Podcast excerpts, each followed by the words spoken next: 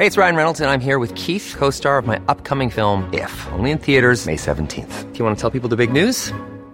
All right, I'll do. Sign up now and you'll get unlimited for $15 a month in six months of Paramount Plus Essential Plan on us. Mintmobile.com slash switch. Upfront payment of $45 equivalent to $15 per month. Unlimited over 40 gigabytes per month. Face lower speeds. Videos at 480p. Active Mint customers by 531.24 get six months of Paramount Plus Essential Plan. Auto renews after six months. Offer ends May 31st, 2024. Separate Paramount Plus registration required. Terms and conditions apply if rated PG.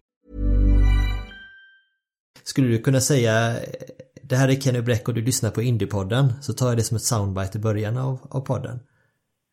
kan jag göra. Det här är Kenny Bräck och du lyssnar på Indycar-podden. Ja, vi heter Indiepodden. Jaha, okej, okay, då får vi ta Ja, tack.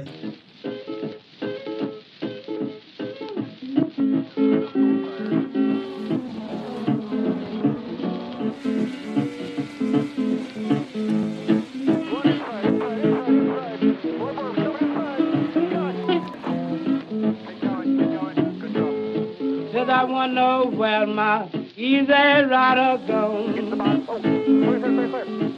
Said I wanna know where my easy rider gone. She's an easy rider, but you ride not so long. Varmt välkomna ska den vara till Indiepodden, denna motorsportoas vi får möjlighet att gotta oss i varje vecka. I stolt samarbete med Automotor och Sport såklart. Och det har varit ännu en vecka i väntans tider men eh, nästa tisdag då drar det igång. 17.00 svensk tid kommer springtraining dra igång på Kota. Alla förare, alla stall kommer att eh, medverka. Dessutom kommer Indycar att sända allting från springtraining på deras YouTube-sida.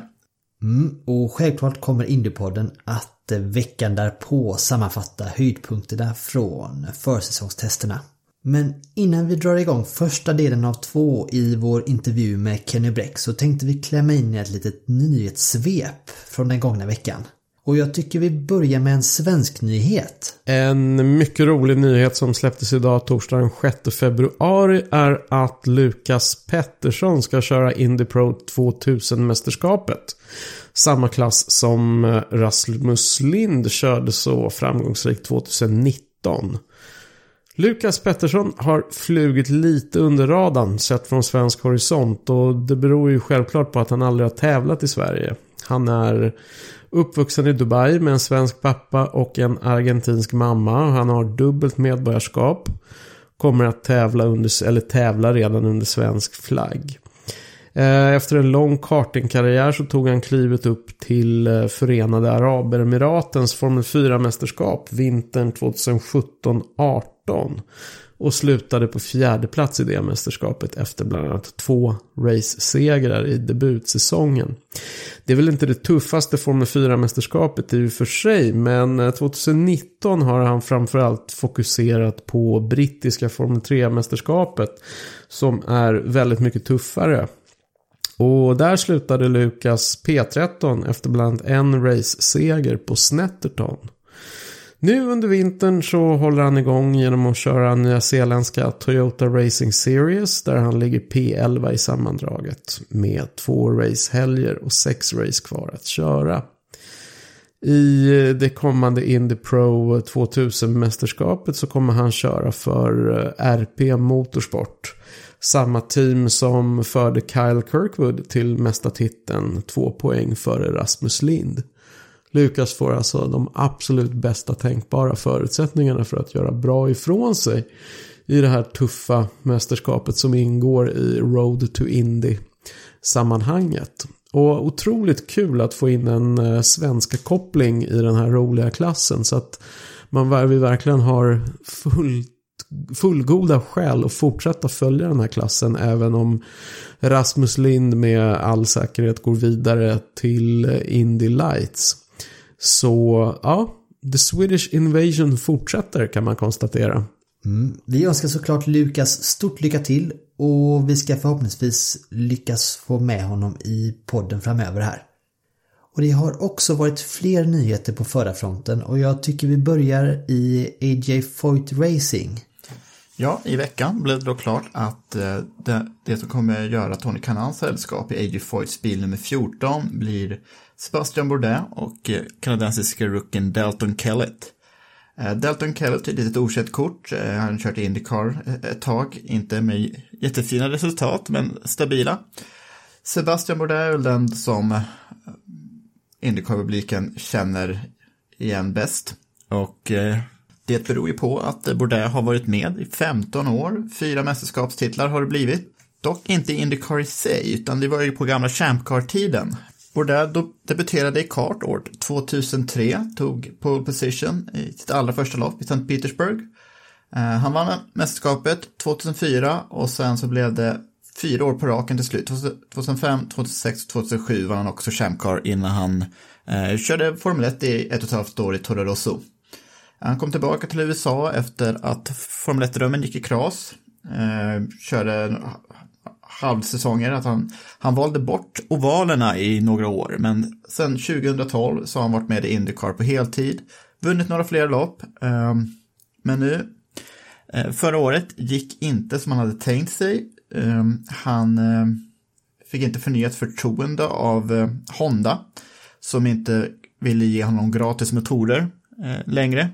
Det var så hans sits hos eh, Dalecoin Dale Coyne hade säkrats de två senaste åren, att han hade fått gratismotorer från Honda.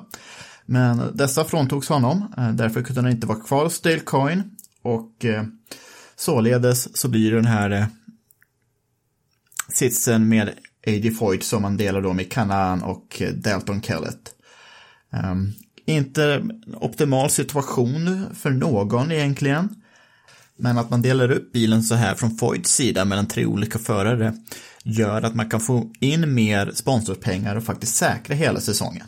Yes, och samtidigt som dörren öppnades för Bourdais och Kellett så stängdes en annan dörr, åtminstone till hälften för Fernando Alonso. Ja, det är eh, våra japanska vänner hos Honda som eh, sent påkommet kan jag tycka lagt in sitt veto mot att ha Fernando Alonso i en av Andretti-bilarna i årets Indianapolis 500. Och det är ju väldigt tråkigt, tycker jag. Eller, jag tror att vi är många som tycker att det är väldigt tråkigt att vi inte får se Fernando Alonso i en av de absolut bästa teamen i Indy 500. Det är, jag är, ju- tillhör ju de som har så här, tagit Fernando Alonso i försvar, kanske lite för många gånger. Men eh, jag, jag har genom åren hållit honom väldigt, väldigt högt. Um, och ja, jag tror definitivt att han är en av sin generations bästa. Och jag tror att i likvärdigt material så tror jag att Fernando Alonso är en av så här, ytterst få som kan utmana Lewis Hamilton när Lewis Hamilton har en riktigt bra dag. Då tror jag faktiskt att Alonso är en av de få som hänger med. Så, så högt har jag Alonso över min, eh, min lista över, över sin generations förare. Med det sagt så är han ju, han är ju ingen stor diplomat om man säger så. Och han har ju, idag så får han ju på något sätt ta konsekvenserna av hur han har betett sig, hur han har agerat genom åren. Och han har ju byggt upp ett eh, inte särskilt positivt rykte om sig. Och just i Honda-fallet så no, på något sätt så kan man ju tycka så här, men vad fan, ska de vara så här långsinta? Han körde ju för Honda mellan 2015 och 2018 när, när Honda eh, levererade drivpaket till McLaren. Och eh, det var ju inget lyckat äktenskap på något sätt. Eh, så här några år senare så kan man ju tycka att eh, de borde kunna gå vidare. Men, eh, men jag har samtidigt en viss förståelse för att de inte riktigt är beredda att göra det. Hon, Alonso betedde sig illa mot Honda på ett sätt som jag tror är extremt svårsmält just för ett japanskt företag. Alltså i Japan har man ju det här, det här konceptet med att inte tappa ansiktet. Det finns de som hävdar att hela det här konceptet med att inte tappa ansiktet som även finns i vår västerländska kultur, att det faktiskt kommer från Japan ursprungligen. Och innan det exporterades från Japan så fanns det inte överhuvudtaget i våra delar av världen. Men i Japan har det funnits väldigt länge och är extremt betydelsefullt. Och själva konceptet handlar framförallt om att alltid agera på ett sätt så att man ser till så att den andra inte tappar ansiktet inför omgivningen. Och det här är enormt viktigt, inte minst i affärslivet när, när västerlänningar ger sig in i japanskt affärsliv. Så är det oerhört viktigt att man har koll på det här. Uh, och där kan, man, där kan man ju lugnt påstå att Alonso inte var i närheten av att bete sig på ett sätt som lät Honda behålla ansiktet under de åren de samarbetade kring, kring uh, McLaren. Utan att offentligt bidra på det sättet Alonso gjorde. Inte bara till att Honda inte förmådde att rädda ansiktet utan aktivt bidra till att Honda faktiskt gång efter gång efter gång tappade ansiktet offentligt. Så som Alonso gjorde genom att gasta GP2 Engine, GP2 Engine och allt vad han gjorde över radion. Alltså jag tror att det är enormt hård, svårsmält för japanerna. Jag tror verkligen inte de någonsin kommer komma över det här. Så att eh, enda chansen att få se Alonso i en bil på, i Indianapolis lär bli med en Chevrolet-driven team. Helt enkelt. Så vi får se vart han hamnar. Jag hoppas i alla fall att han hittar någonstans där han kan, eh, där han kan vara med. För han, han bidrar ju mycket. Han bidrar mycket och han bidrar på ett sätt som jag tror många av oss racefans vill ha. Just det, och frågan är då vilka alternativ som återstår för den tvåfaldige världsmästaren. Chevrolet-stall, McLaren, ironiskt nog. Um, Ed Carpenter Racing, Carlin också, lite ironiskt nog. Ja, de som stötte McLaren förra året och, eh, och det gick ju ingen vidare där. Ingen av Carlins ordinarie bilar kvalade heller in. Ärligt talat ser det rätt tveksamt ut nu att eh, Fernando Alonso ska köra Indy 500 i år heller. Och i veckan blev det också klart att regerande V8 Supercars-mästaren Scott McLaughlin med ett, med ett förflutet i STCC faktiskt eh, kommer att ratta en entry för Team Penske under Indy Grand Prix i maj. Huruvida intresset för eh, Nya Zeeländaren krattar för en eventuell övergång till Indycar permanent 2021 återstår att se. Eh, mycket beror såklart på hur han står sig i konkurrensen i år.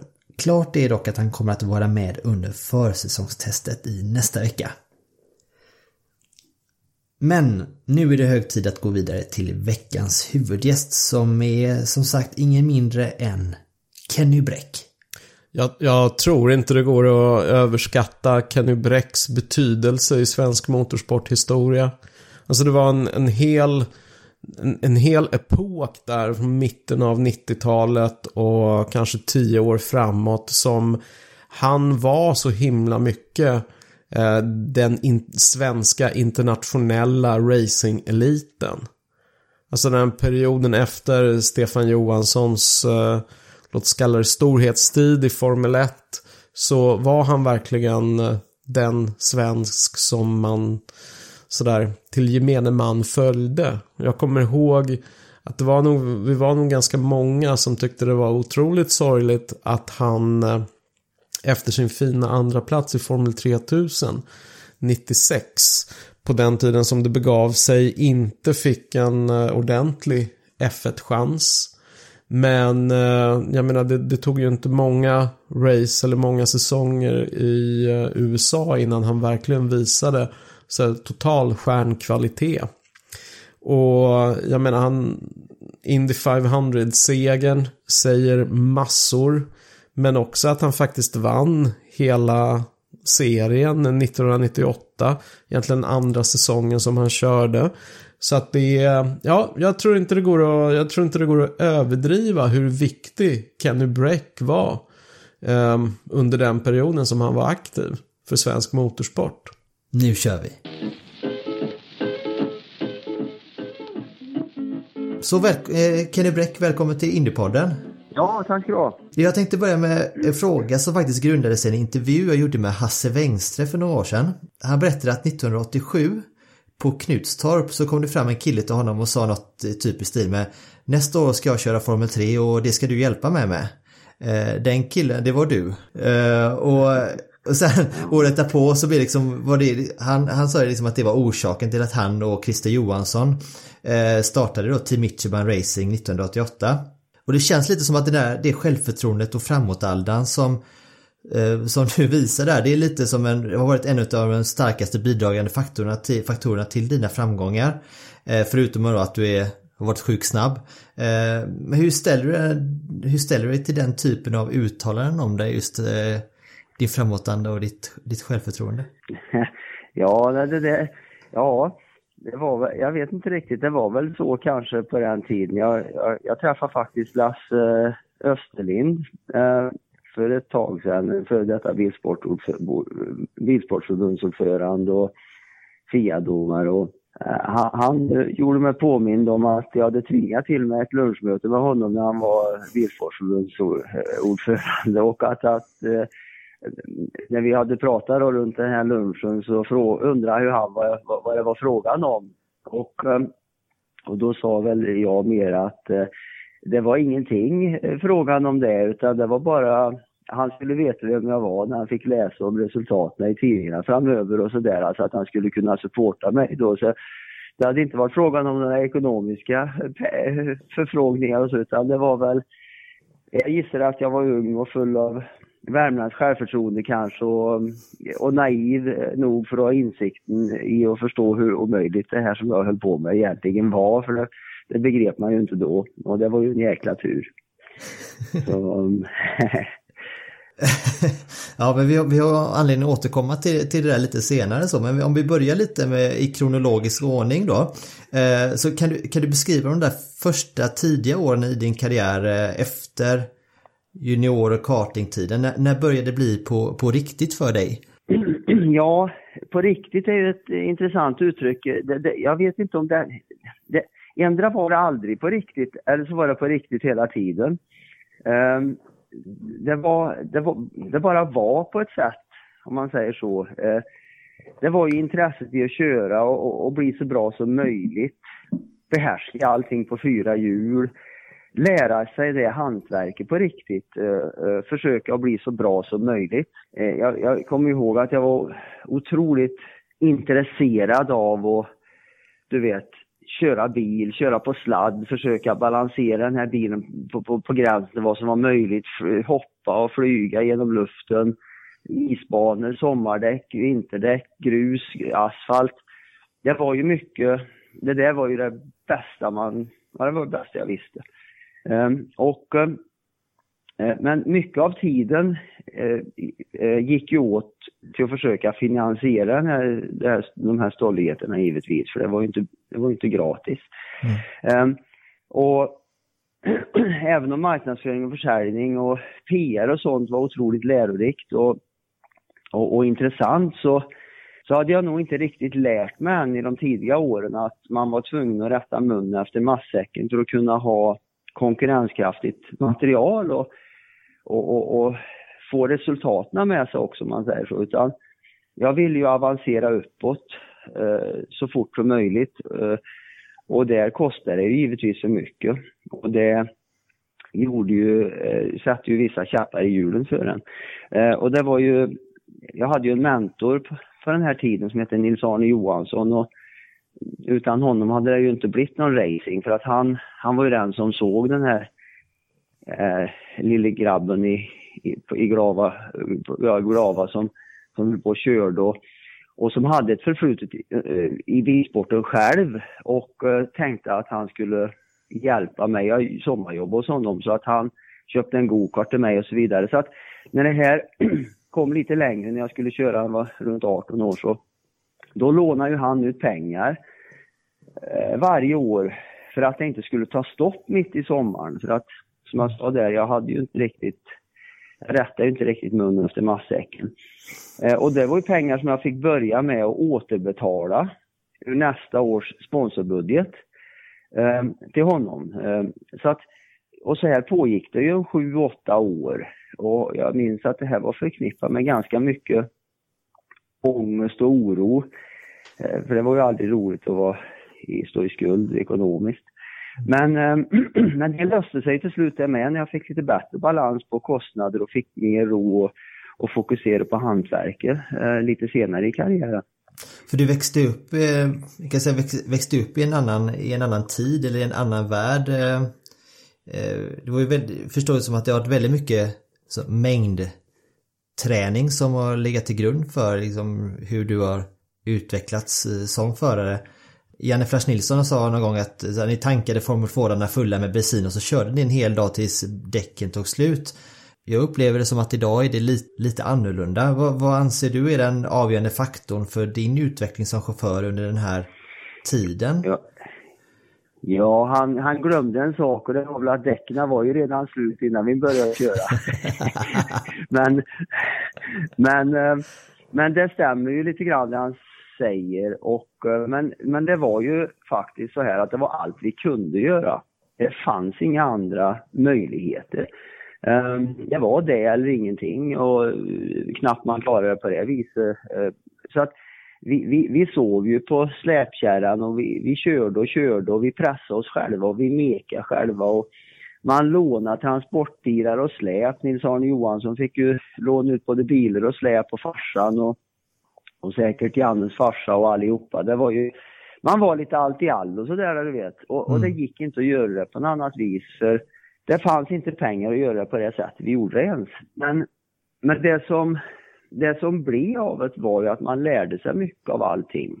Man lärde sig att meka, man lärde sig att förstå hur en teknisk eh, del funkar och vart krafter kommer in och vart den går sönder. Och man går sönder och man fick, man fick fixa kraschgrejer själv, skruva isär och skruva ihop. Um, och uh, man lärde sig att köra på alla olika underlag. Ehm, man fick en helhetsförståelse för saken. Och det här drevs ju enbart av passion givetvis, för det, fanns ju, det var ju bara det här starka intresset att köra, köra, köra som var, som var det som, som var viktigt. Att de här åren var ju väldigt eh, nyttiga om man ser på, ett, eh, på, i det stora hela därför att eh, okej okay, att resultaten inte kom då kanske för att man var lite eh, för vidlyftig när man tänkte kring de här grejerna med, med, med budget och, och, och, och, att man kanske inte satsade pengarna där det gjorde mest skillnad. Men, men lärdomen att köra fick man ju med sig ändå. Du vet, kör du med en bil som kanske inte är konkurrenskraftig så får man ju prova alla tricks ännu mer för att försöka vara konkurrenskraftig.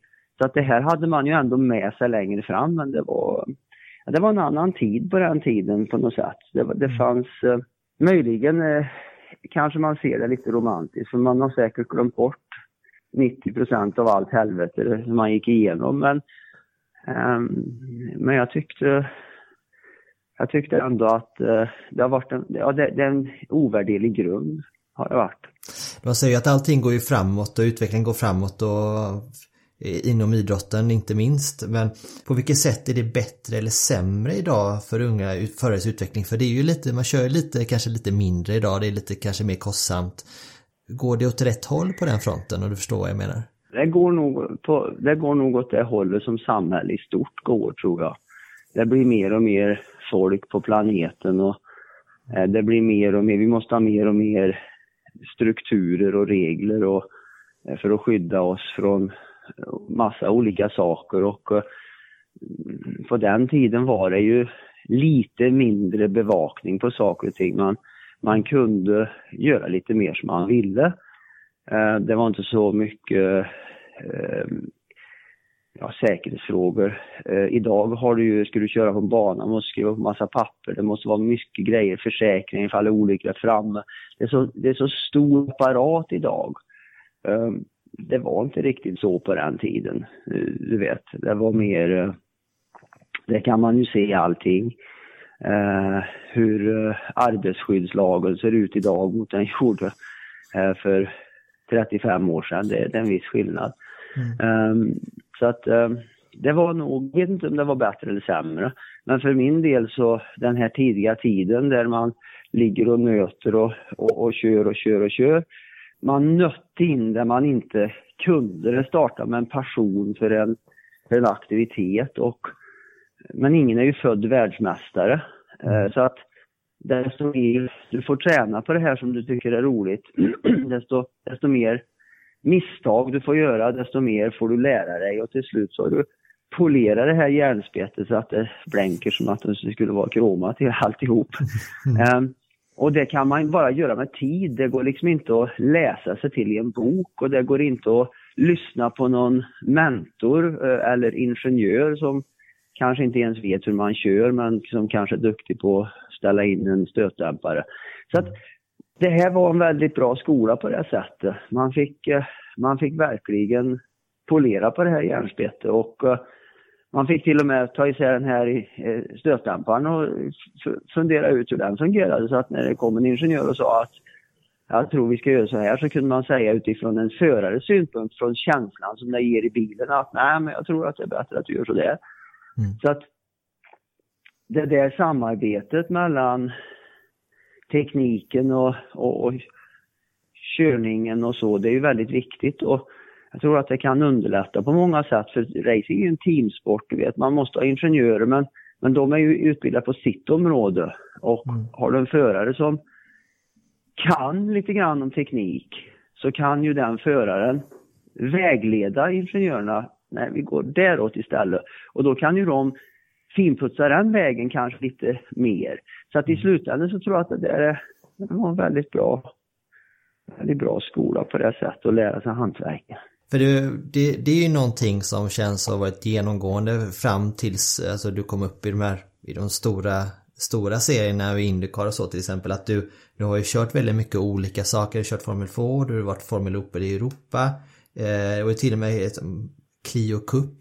Ehm, berätta om varför du valt att ta de här steget, eh, stegen eh, och vad det har haft för påverkan på, för din karriär i stort.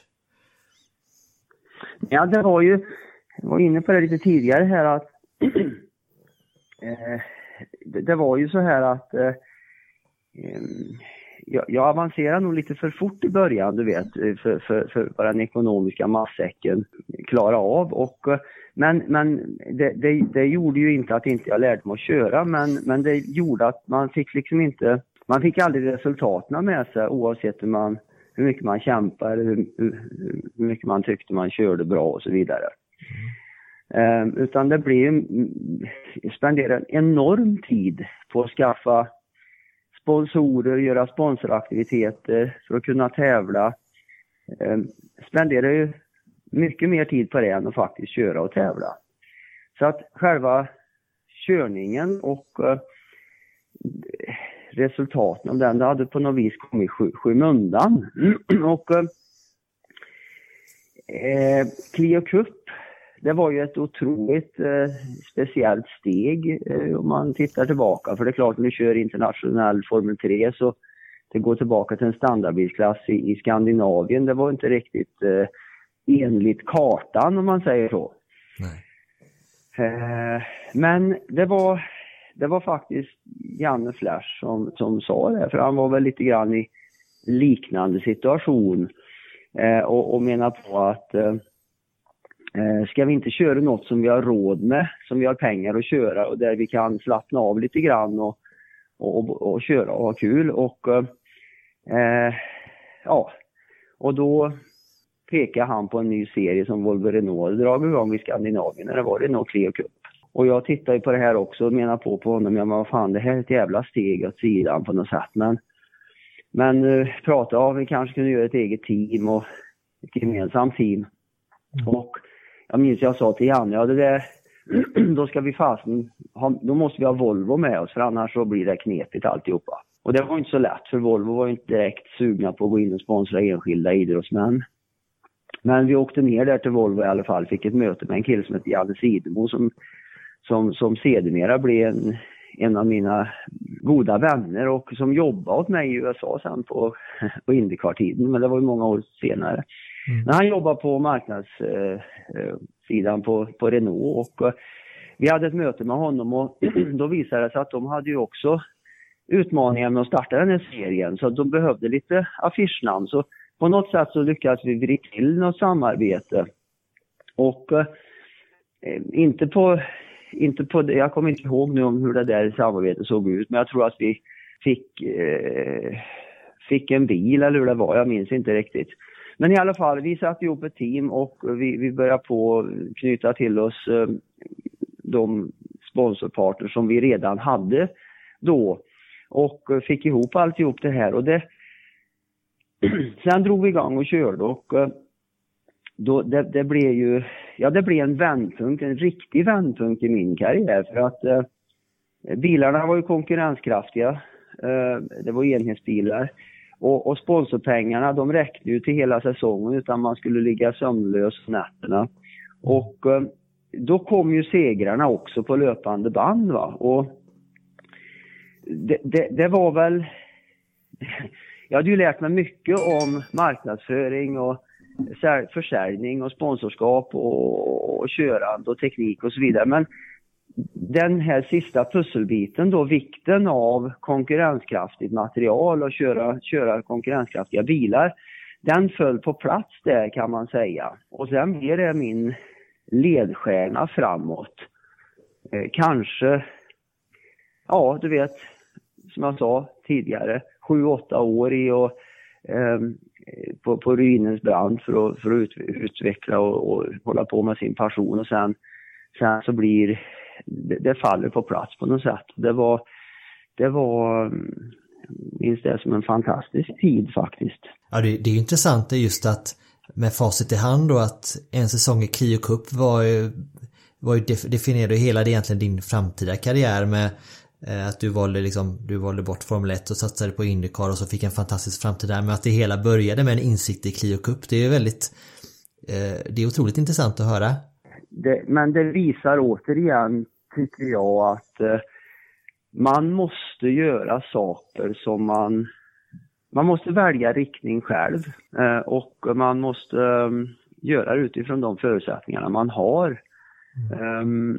Du vet, det fanns ju ingen riktig... Vi, vi, visste ju ingenting. Det var inte så att vi hade 30 års racingerfarenhet och kände människorna i branschen och visste hur allt skulle vara och så vidare. Det var, vi började ifrån vi började från ett vitt papper och eh, köra racing och gokart och sånt där för att det var kul. Vi, vi tyckte det var kul med hantverket. Roligt att köra, roligt att lära sig, roligt att bli så bra som möjligt. Det här var det bästa som fanns.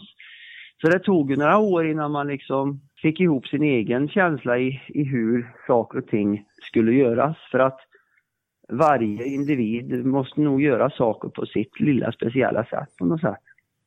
Men det blev ju ändå kliv tillbaka till formelbilsracingen efter eh, Clio Cup. Men innan ditt kliv liksom till Formel 3000 eh, så det var väl eh, 1993 va, som du gjorde, fick ditt första möte med den amerikanska racingen i Barber Saab Pro Series. Hur kom den möjligheten till? Ja, men det, det var ju återigen, är du en riktig racer liksom, om du vill vara riktigt pure racer, då, då är formelbilar är ju, det är ju den bästa typen av bilar. Det är de som går snabbast, det är de som har bäst eh, dynamisk, eh, dynamiska egenskaper och bäst, ja, mest eh, eh, mest känsliga för väder och vind och inställningar och sånt där. Va? Där, där man sitter liksom med, med, med, med vägytan och vägbanan och, och, och, gör så, så gott man kan. Och, eh, den här drömmen fanns ju givetvis kvar i mig även om jag råkade köra Clio Cup det här året. Och, eh, jag tror att det var så att eh, mästerskapet, skandinaviska mästerskapet i Clio Cup, mm, jag vann ju det. Jag vann ju nio av tio tävlingar och eh, Eh, fick ju 100 000 kronor, tror jag det var, på den tiden. Det var mycket pengar då. Ehm, så tickade det i första pris och så satt jag, man läste ju motortidningar du vet och sådär och då läste jag engelska Autosport och där stod det, var en annons där det stod eh, någonting typ uh, Saab Pro Series och, och, det var ungefär jämförbart med Formel 3 på den här tiden. 7500 dollar så kunde man hyra då en bil där i den här serien och så fick man köra ett race och och jag tänkte, fasen, det var 75 000 och jag tänkte jag har ju 100 000 här. Ehm, så jag ringde upp eh, dem där då och eh, frågade om det var möjligt att köra och jo men det skulle det väl vara kanske och så vidare och, eh, och så förhandlade jag till med någon halvdag test mm. på Sebring i Florida för vi skulle köra ett stadsrace i Miami. Det var, det var det racet som jag var nästa, nästa race. Och så åkte jag dit, betalade de här pengarna, 75 000 till serien och sen så fick jag den här testdagen inkluderad och sen, sen så kostade väl omkostnaderna det är säkert en 20-25 000 så den här hundringen den försvann ju givetvis. Men eh, jag körde den här, den här testdagen och eh, så åkte vi till Miami, eh, den här eh, stadsbanan där och, eh, och jag parkerade den här bilen på front rowen. Jag tror jag var starta tvåa. Eh, och eh, sen körde vi och så vann jag den här, serien, eh, eh, vann jag den här eh, tävlingen där nere och eh, då var det så finurligt förstår du så att då fick jag 10 000 dollar i, i, i prispengar för att ha vunnit den här tävlingen. Så, så man kan säga att jag, jag satsade 100 000 och sen så fick jag köra en tävling och så fick jag tillbaka 100 000. Så det var ju väldigt fint. Så då sa jag det att jag kommer till nästa race också när det vart nu det var, jag tror det var Atlanta eller något sånt där. Och, och då, och, det var likadant där. Jag betalade de där pengarna och sen, sen vann jag och så fick jag tillbaka dem. Och så höll det på. Så att till slut hade jag ju vunnit hela den här serien i slutet på det här året. Och eh, det var ju väldigt fint. Mm. Men hur skört var det under den perioden då? För vad, vad, vad hände om, hade du någon gång så lite panik över det? Tänk om det inte, att du, du känner att du måste vinna, vinna racen liksom för att kunna komma tillbaka? Eller hade du någon form av liten, liten buffert som ändå gav dig förutsättningar att komma tillbaka till nästa tävling? Nej. Eller var det verkligen?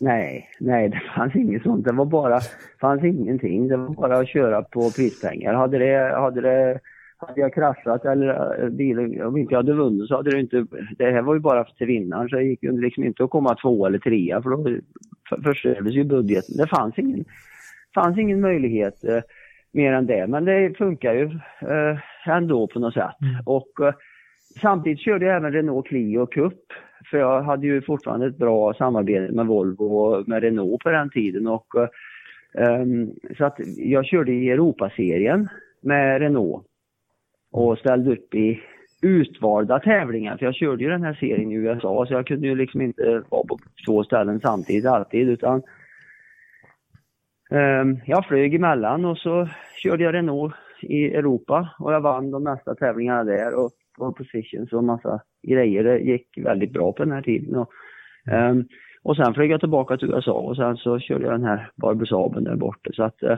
det, var, det var mycket racing och uh, men, men om man tittar på det ekonomiskt så var det ju väldigt skört alltihopa. Men, eh, men allt det jag hade lärt mig innan hjälpte mig säkert där och, och balansera alltihop där på något, på något sätt. Var det i den här perioden som ett, ett första frö såddes för en framtida karriär i USA? Hur, upp, hur upplevde du den amerikanska racingkulturen och vad gjorde den för dig? Jag, jag älskar ju den amerikanska kulturen. Eh, kanske inte jag kan prata för USA idag, men när jag var där och tidigare, du vet, eh, så, så var det ju så. Och eh, det var ju, i racing var det mycket mindre komplicerat. Det fanns, ja, det fanns regler, men det fanns annat också om det gick bra va. Jag menar, en fräck omkörning på gräs i sista kurvan, det, det, det kunde gå hem uh, utan diskning på den tiden. Mm. Uh, man, man, kunde skjuta från höften och det fick man ta, det, man fick ta det goda med det onda med det för det givetvis fick man utstå en del själv också men, men det var liksom man mot man på banan och, och det, mesta var, det mesta var tillåtet. De, de älskar ju vinnare i USA och uh, det finns ett mycket större utrymme för individualism tycker jag. Uh, det är inte så uppstakat, så upp, uh, uppreglerat. Mm. Åtminstone var det inte det på den tiden. Eh, sen tycker väl jag att jag, jag, tycker om USA som kultur. Jag tycker landet är jättespännande och inte bara racingen utan titta på andra saker, musik till exempel. innovationskraft inom, eh, inom um, industri och sånt. Uh, det, det, finns otroliga möjligheter om du kan din sak i USA. Mm. Och det passar mig väldigt bra, för som jag sa, det var ju hantverket och köra bil som, som var det intressanta för mig. Så att det var ju, jag var nog rätt duktig på det eh, på ett sätt. Och det, det, då passar USA. De premierar eh, sånt. Du vet, eh, tittar man på, ja till och med idag eh, i Europa så så får du ju givetvis avancera genom serierna i de här mindre serierna men du får ju betala, förarna får betala allt själv till teamen. Eh, mm. I USA så, så är det visserligen så också men precis som på min tid, om du gör bra resultat då får du prispengar och, och, och, och priser för det.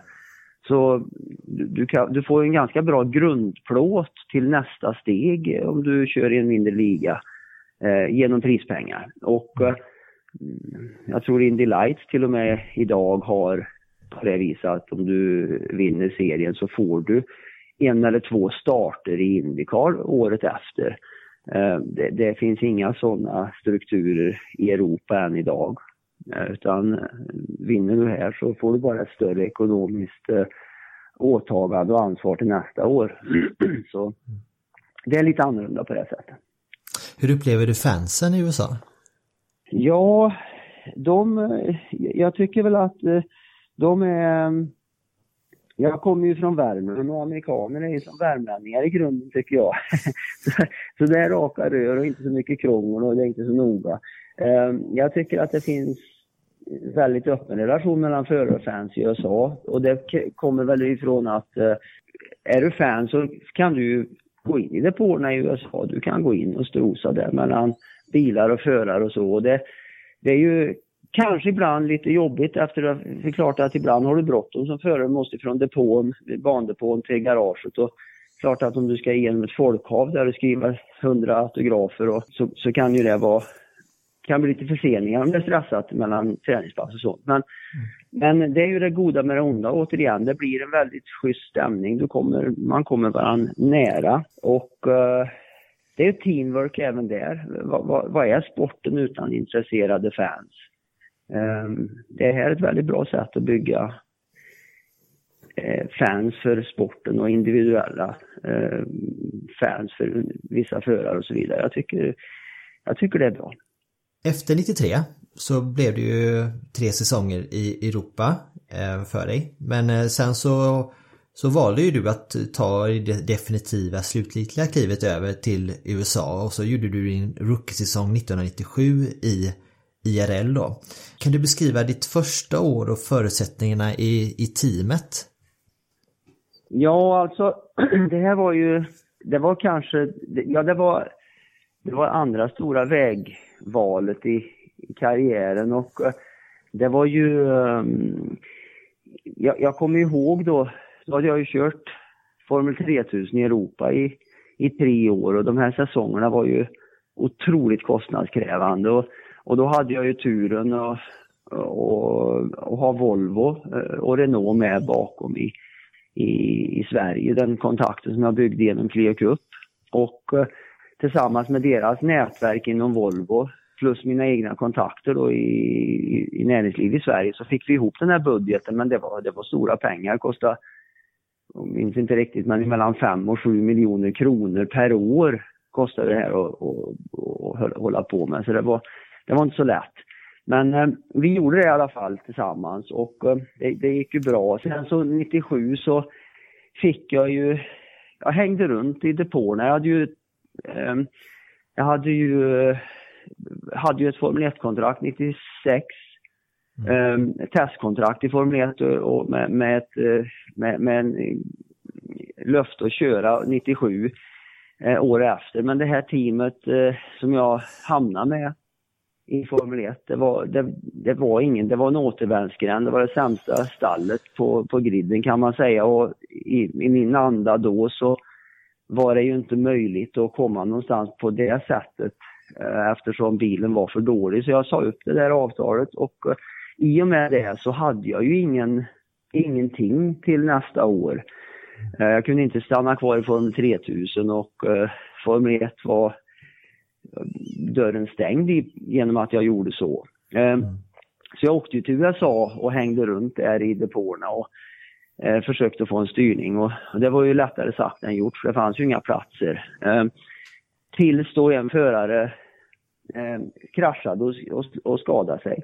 Och då kom det här stallet, eh, stallägaren fram till mig, jag var där eh, och sa att ja, du har ju hållit på här länge och ja, vi har ju följt dig sedan du körde Barber Saab och du har skickat ja, fax till oss efter varje tävling du har kört och, och du har hållit på att knacka på dörren här nu i några månader och nu ska vi ha ett däcktest nästa vecka. Men vi har ingen förare så att vi tänkte ge om du är intresserad så får du chansen att köra. Så jag sa ju absolut, det ska vi göra, vi ska köra. Och det var ju det var en ovalbana i Phoenix och eh, jag åkte dit och eh, vi körde det här däcktestet under två dagar. Och ehm, um, stallchefen hade sagt till mig att det är ett test, du får bara, du, det är möjlighet att prova men du får inte, det, det kommer inte att bli en styrning av det för vi behöver ha en erfaren förare för vi har sponsorer och så vidare. Vi kan inte ta en rookie till det här. Men det var en test eh, i alla fall och eh, jag slog banrekord där andra dagen. Och sen så hade jag fått mina, mitt test och sen åkte jag hem och sen dröjde det någon vecka och då ringde den här stallchefen och så sa han att eh, ja, eh, vi har pratat lite grann och även om du inte har någon erfarenhet så skulle vi vilja erbjuda dig den här styrningen för, för året om, om du är intresserad. Och eh, så sa han att och du får 250 000 dollar i lön och så 30 procent av prispengar eller vad det var. Och, och jag tänkte att fan. Så jag sa till henne, ja det är jättebra. Om du höjer till 300 så, så har vi en deal. och då blir det helt tyst i telefon. Och då, då tänkte jag, att det kanske inte var den smartaste grejen att säga. Um, men till slut så sa han, okej, okay, kör till, kom hit så skriver vi kontrakt. Då. Så att det var, ju, det var ju mitt första avtal där jag fick pengar för, att, för just hantverket om du förstår vad jag menar. Just det. Um, så att det var ju, det var ju otroligt att gå ifrån en situation där du får finansiera din tävlingsverksamhet eh, till en kostnad på typ 5-7 miljoner till att få på den tiden kanske 3 miljoner kronor i lön för att köra.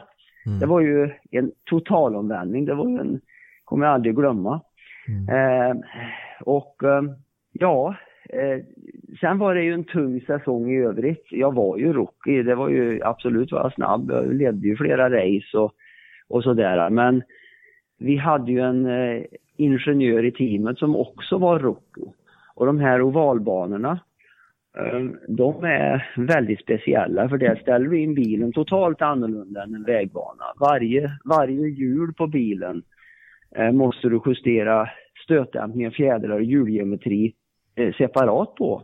Mm. Så att vi, vi hade ingen, visst hade vi fart då och då men det var ju det var ju otroligt eh, prövande och det, det, det, är både svårt och livsfarligt att köra på en ovalbana för det går så jävla fort allting och det finns inga marginaler. Och på den tiden så höll ju Indy 500 på en hel månad med tester och förberedelser. Mm. Och jag kan ju säga att det var ett riktigt jävla eldprov. Eh, därför att jag var livrädd varje dag.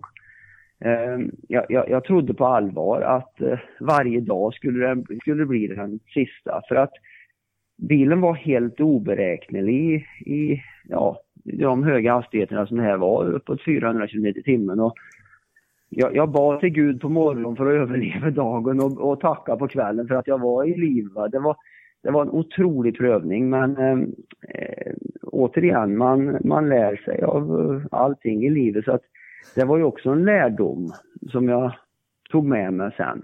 Ja. Hur det här skulle gå till lite på annat sätt.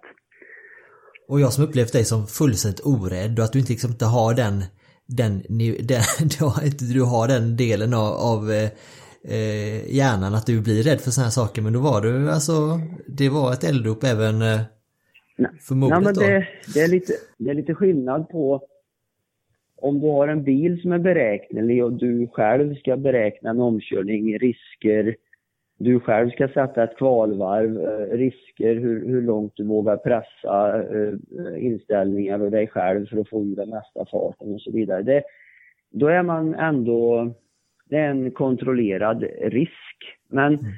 när du sätter dig i en bil som gör lite grann som man vill, och det var det som var problemet då det här året. Vi, vi körde rakt fram och, och bilen, vi åkte över ett gupp till exempel och helt plötsligt så blev det en en sidkraft i bilen på uppåt 1G och det, det är ganska höga krafter. Eh, och det var oberäkneligt. Man visste inte när det här skulle komma utan man var bara tvungen att försöka reagera och hoppas på att man inte tappar kontrollen på saker och ting. Och, eh, jag tror att eh, den här tidiga isträningen som jag hade i, i ryggmärgen, där, där man hade en, nästan ett, en övernaturlig kraft att kunna klara de grejerna och bara göra precis rätt input så att det, så att det gick. Det var kanske det som räddade mig. Men, men den typen av uh, upplevelse, den är man inte, den är man inte kaxig i, det kan jag säga. Mm. Var, var det, var det eh, snarare bilarnas beskaffenhet det året för alla team eller var det speciellt ert team som hade lite... Nej, det var ju på grund av Nej, absolut inte. Det var på grund av oss. Eh, eh, jag hade ju ingen ovalerfarenhet och eh, han, min ingenjör, hade ju heller ingen, ja, min, vi hade ju flera ingenjörer, men chefsingenjören hade ingen ovalerfarenhet heller. Så att det var ju vårat fel, det var ju som en blind leder en blind, det var inte så lätt att hamna rätt. Um, så att um, det, fick jag, det visste jag ju inte då, men jag förstod ju att det var så, men jag visste ju inte riktigt hur det här skulle gå till den här tidpunkten givetvis. Men om vi, vi kan ju passa på att dröja oss kvar vid ovalracingen där ändå för du blev ju lite utav en ovalexpert eh, med allt eftersom eh, åren i USA fortlöpte. Skulle du kunna beskriva den typen av racing? Vad krävs det för att vara en snabb och stark ovalbaneförare? Vad som krävs för det, det är ju att eh, det är att du måste ha en viss eh, känsla för hur bilen måste kännas på något val. Och sen måste du ha en, en litet sinne för hur eh, bilen kommer att ändra sig genom ett race. Eh, det kan ju vara sol, det kan vara molnigt, det kan komma över ett moln över en annan solig dag. Vindförhållanden kan ändra sig lite grann, lite riktning, lite styrka. Eh, luftfuktighet kan ändra sig lite grann. Eh, och man måste ha en känsla för hur bilen ändrar sig i de här Eh, externa ehm, eh, sakerna som händer. Det kan vara så att eh, när det har gått 100 varv så har det kommit gummi på banan från alla bilar som åker runt och då ändrar sig greppet lite grann och, och det, det, finns massvis med saker. Turbulens bakom andra bilar. Man måste lära sig hur vindflödet flödar och så vidare så man vet hur, vart man ska positionera sig för att eh, få så bra förutsättningar som möjligt. Så att det är väl vad som krävs av en ovalförare. Sen måste du väl vara ganska modig och kunna, eller modig, du måste kunna ha för, förutsättningarna och ha väldigt fokus på det du ska göra därför att eh, det är lite grann som att, kan jag tänka mig, gå ut i krig. Du kan inte tänka på alla faror och sånt som finns utan du måste fokusera på jobbet du ska göra annars kommer du liksom inte levande ur det. Eh, så att det är många sådana saker som, som krävs som av en förare. Och det är någonting som man inte riktigt kan lära sig genom någon annan väg än erfarenhet. Och eh, givetvis så kan man ju, om man har turen och, och, och, och ha bra människor kring sig, som ett team som vet hur en bil ska ställas in för att vara, för att vara in the ballpark om man säger så, då kan man ju hålla sig i ballparken och sen kan man göra små justeringar till sin individuella körstil och så. Mm. Eh, och det är en väldig hjälp. Så att, eh, det är väl det som krävs för att kunna bli en bra ovalförare. Det är lite annorlunda än vanlig vägracing på grund av att det går så otroligt fort och då blir det andra aspekter som blir viktiga. Du, när du kör på en vanlig vägbana så så händer det inte speciellt mycket med balans och så där vidare på en bil om, om, om temperaturen ändrar sig en halv grad. Eh, det får ändra sig betydligt mer än så för att det ska bli en, en effekt. Men i 400 km i timmen så, så blir det som väldigt känsligt allting. Det här var alltså del 1 av 2 i vårt trevliga möte med Kenny Bräck. Men redan på tisdag är vi tillbaka med del 2 och då kommer vi bland annat att prata om totalsegern i IRL 98, självklart också Indy 500-segern 99 men också lite annat smått och gott som hans nära relation till AJ Foyt med mera. Tack ännu en gång till eh, vår samarbetspartner Automotorsport som är med och, gör eh, detta möjligt. Och eh, så hörs vi inom några dagar helt enkelt. Ha det gött, hej!